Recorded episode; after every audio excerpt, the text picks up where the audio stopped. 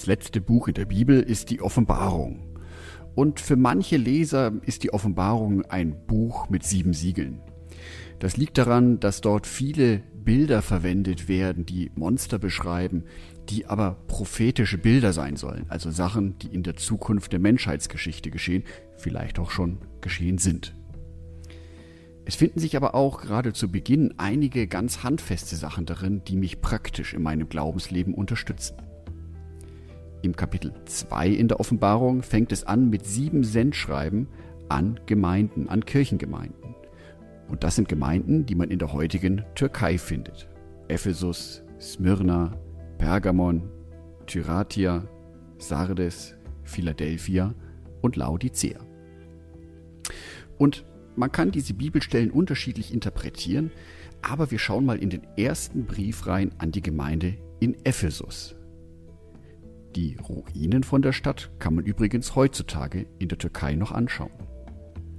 Und da heißt es in der Offenbarung Kapitel 2 ab Vers 2, Ich weiß, wie viel Gutes du tust, weiß von all deiner Arbeit und ich kenne auch deine Standhaftigkeit.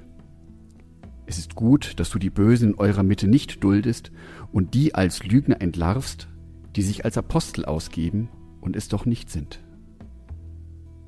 Und das sind tolle Verse für eine Gemeinde.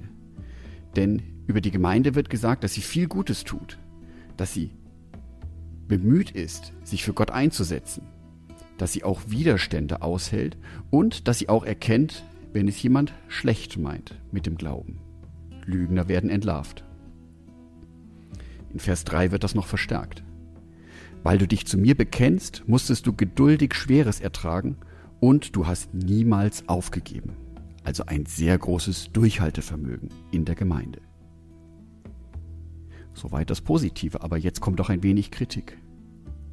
Vers 4. Aber eines habe ich an dir auszusetzen.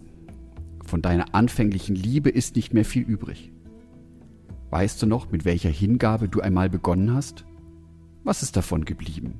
Kehr um und handle wieder so wie zu Beginn.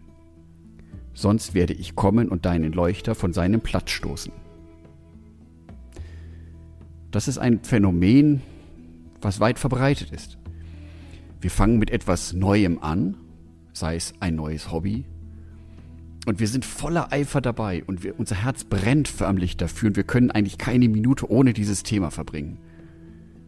Aber nach einer Weile kommen die ersten Schwierigkeiten und unsere Begeisterung flacht langsam ab dafür.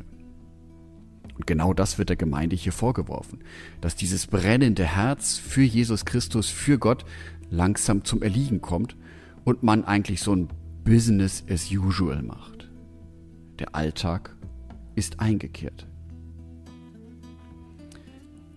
Und genau da fordert uns Gott auf, dass wir uns in so einer Situation wieder erinnern sollen, warum wir angefangen haben. Um auch aufs Neue in unserem Glaubensleben mit einem brennenden Herzen für ihn einzustehen, um sich einzusetzen, um sich auch in der Kirchengemeinde einzubringen, auch wenn der Verstand vielleicht manchmal dagegen spricht, auch wenn Gefühle schon einmal verletzt wurden, auch wenn Konflikte schon ausgetragen wurden.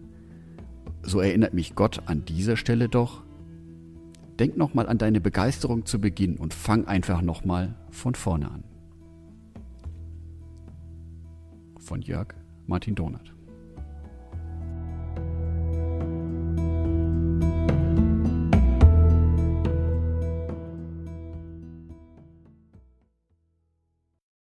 Ein herzliches Dankeschön an alle meine Patreons, die es mir ermöglichen, weiterhin den Podcast auf einen Kaffee mit Gott zu produzieren.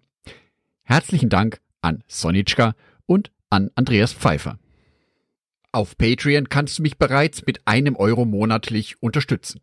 Oder du lässt mir ein paar Sterne da. Das sagt dem Algorithmus nämlich, dass dies ein guter Podcast ist und wird so mehr Menschen angezeigt. Vielen Dank schon vorab.